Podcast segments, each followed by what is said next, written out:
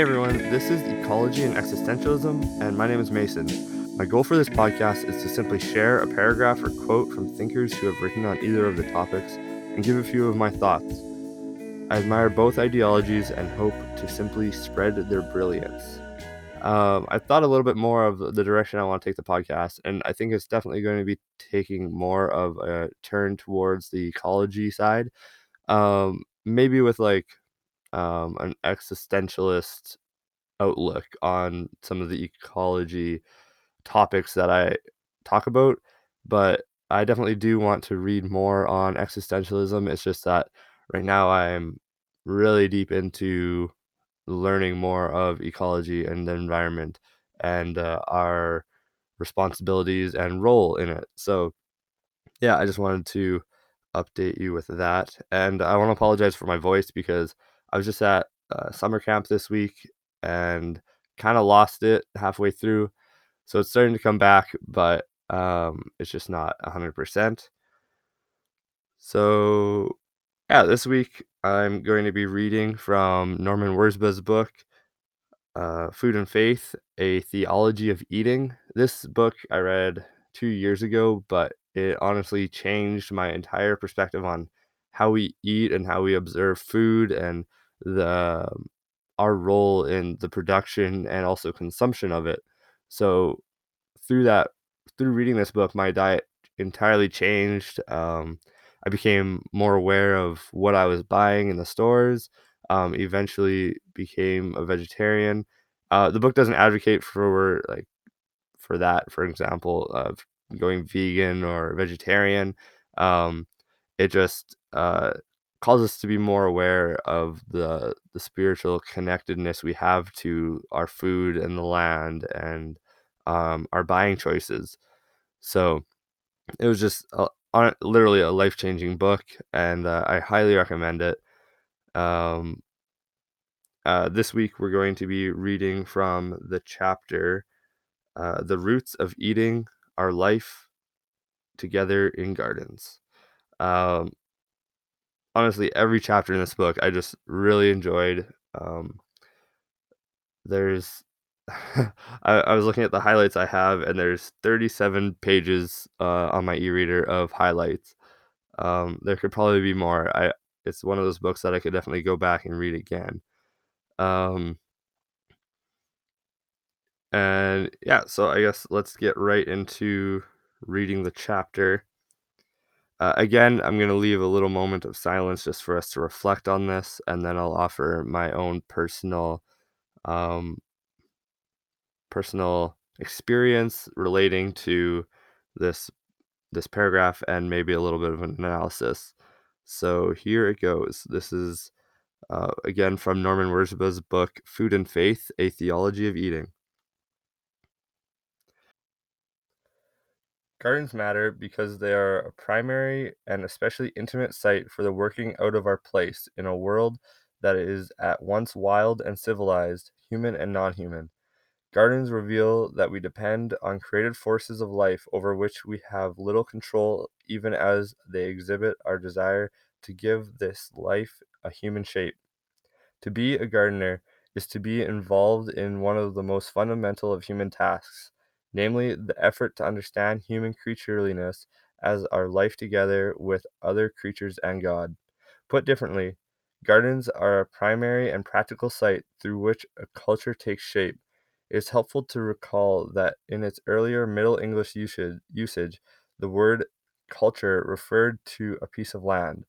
More specifically, it referred to a cultivated piece of land. The Latin cultura means cultivation of soil suggesting that the sign of a cultured person was to understand and know how to work with gardening realities like soil and plant and animal life. Gardening work is fundamental because in it we discover how to feed ourselves and others. In it we learn how to care for each other and the earth upon which we necessarily depend. We need to know the gardening insights that make food possible if we are not to fall into practices that degrade or undermine food production. Though it is possible for people to passively inhabit land, they are at their cultured best when they work with it, learn from and modify it. turning a particular plot into a place that satisfies human hunger, desire, and need for art. A culture that is sustainable over the long term will, at a bare minimum, equip its people to appreciate and refine the skills and affections necessary to secure livelihood. Though people may sometimes act as if they can disregard or exceed the limits of land, a truly viable culture is one that has learned to integrate human desires harmoniously with the potential of any given habitat.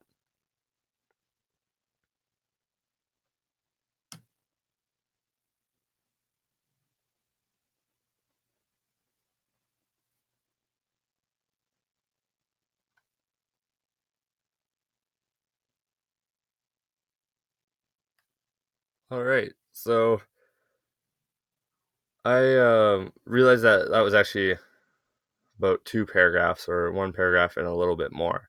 Um, I hope you guys enjoyed that section. Um, a lot of things stood out to me this in this little bit of of reading. Um, this is my first year really putting or even trying to to garden and to to grow vegetables. Um, before I've had plants and all sorts of succulents and um, variety of plants that I've cared for and looked after, but um, the the place we're at now, I have a little, I, I mean, really little, maybe only an eight by eight or ten by ten um, raised garden, and uh, I tried growing some stuff this year, and it went.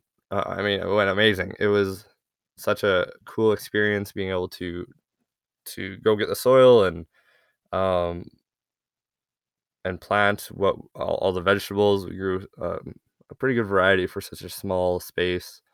Um, and throughout the whole process, I was learning a lot from my grandparents um, because I mean, growing up, they always had farms or animals, and were always caring for for the land and the other creatures that they used um, for work and um, that they cared for.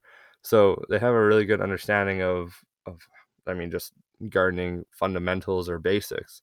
Um, and and with that, like I've been reading a little bit or watching and reading uh, a lot about permaculture, and so trying to integrate a little bit of that those practices into my first year of gardening.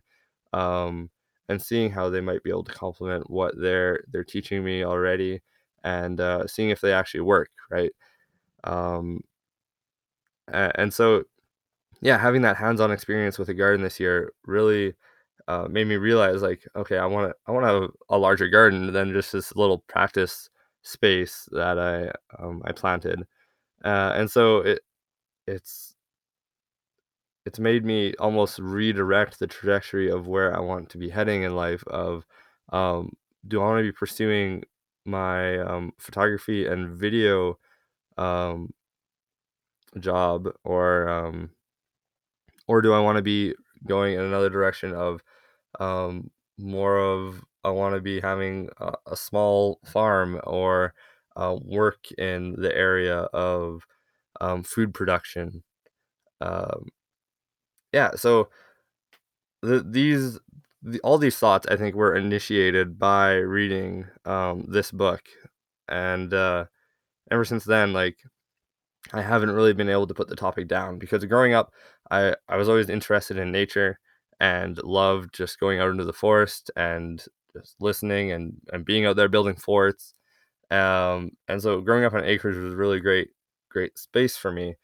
And um, and that's only grown and developed more as I've gotten older now. Um, and for myself, I go through lots of phases of being like really deeply interested into something and just learning everything about it, and then potentially not actually putting that knowledge into practice. So, uh, when I was younger, I played lots of sports, um, learned as much as I could about them, and uh, and then, but I actually was playing them, so that was really good. But I mean, before that, when I was really young, I can remember the first some of the first things that this um, occurred in or this I don't know habit occurred in was uh, skateboarding, where I learned like the whole history of early skateboarding, um, and and then actually never actually skateboarded. I did a little bit, but I um, yeah, I never like went outside and like tried really hard to practice at getting good at skateboarding. So um, as I I'm getting older, I'm realizing, all right, I have to put my knowledge into practice. Um, an example of this would be beekeeping. I spent a, a year pretty much learning about beekeeping, and if it wasn't for the guy who is sort of apprenticing me through this, I wouldn't ever, I wouldn't have even started this year. I would have put it off to next year, and then next year could have been too busy, and I would could have lost interest potentially. Um, but then actually starting it and doing it um, really helps me I don't know, feel feel grounded and um, beekeeping, for example, and then also gardening was another one of those things where I learned a bunch about gardening and um, and working with land and and vegetables and plants, um, and just being able to have this little space that wasn't even too overwhelming, but I was actually able to work on. Um, anyways, another another part that I really enjoyed in this paragraph was um, when he's talking about culture and like the Latin meaning cultura meaning uh, cultivation of soil uh, here, I'll just read that sentence uh, or two sentences again. Um, it is helpful to recall that in its earlier Middle English us- usage, the word culture referred to a piece of land. More specifically, it referred to a cultivated piece of land. The Latin cultura means cultivation of soil, suggesting that the sign of a cultured person was to understand and know how to work with gardening realities like soil and plant and animal life. Um, yeah, so I uh, I found the the contrast between what we see as a cultured person today and then so interesting because now we we look at people who are cultured as the people who have flown and traveled to all these different places in the world experiencing different um, people groups uh, and our modern use of the word culture uh, of knowing different um, just I don't know traditional practices of uh, various ethnicities or nationalities. It's not. It, it almost has nothing to do with our understanding of the land that the people are on, and uh, and I think I think the old old meaning of it is it really brings it down to the heart of that place and, and that land.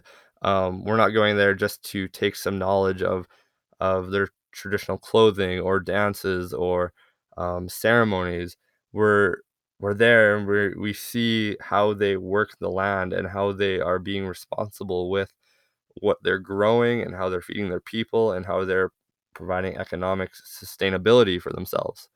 Um, and then I think to my experience with travel, um, a lot of people would say that I'm somewhat cultured because I've been to a lot of countries and uh, seen a lot of different people um, in these countries. But the the places that stand out most to me are are the ones where I was actually able to see like what is their livelihood? What are they doing to sustain themselves?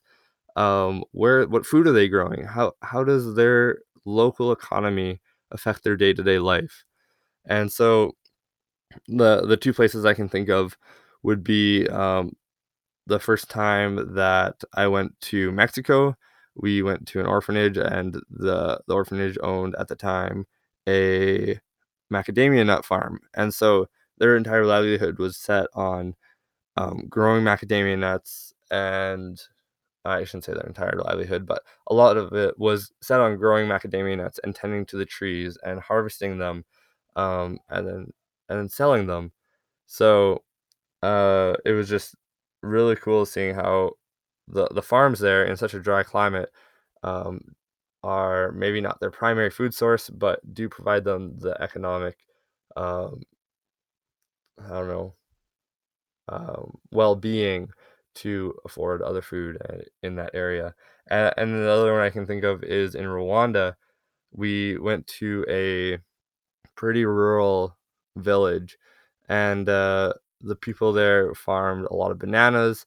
And uh, throughout the fields, like you could see that uh, there were a lot of um, plots that weren't growing very well, and a lot of um, space that was maybe being wasted. Um, but it, it was fascinating seeing the people just work the land and work the soil by hand because they didn't have tractors out there. There's um, maybe a whole family or a dozen people in one field um, plowing it or planting seeds um, to grow bananas or various other vegetables or fruits. Um, and I can't recall whether the people that we were that were hosting us were saying like this area is doing really well um, because of the families and people that are growing stuff, or if it, they were going through a little bit of a drought um, and weren't being able to harvest the amount that they were needing in order to provide for themselves. It was one of the one of the extremes. I know that's not really helpful. Um, but yeah, like seeing where people's livelihoods come from, and, and when it comes from agriculture and food production, I find it just so much more intriguing and and much more connected to the culture that the people are um, living day to day because they are working with the soil and their the land that their entire tradition has been brought up in. Uh, so when when an area is doing really poorly or when an area and a group of people have been irresponsible with their land, uh, you can see like the economic downturn or just the the well-being that should be there from from their land providing for them and for their natural environment, um, giving them the sustenance and um, production they need. Um, but there's a lot of times where it's not, and there's uh, irresponsible farming practices. And so I think a big part of our Western responsibility is um, being able to take the luxury we have and uh, and be able to practice sustainable practices of gardening or growing, and then bring them to the people in those various areas who may not even be knowledgeable, but have just been doing it the same way for hundreds of years.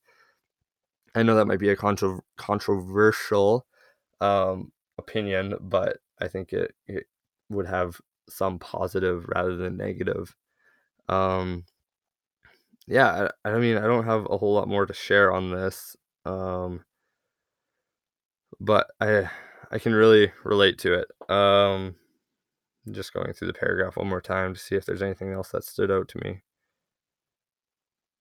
Yeah, and he he wraps up the the paragraph with saying a culture that is sustainable over a long term will at bare minimum equip its people to appreciate and refine the skills and affections necessary to secure livelihood.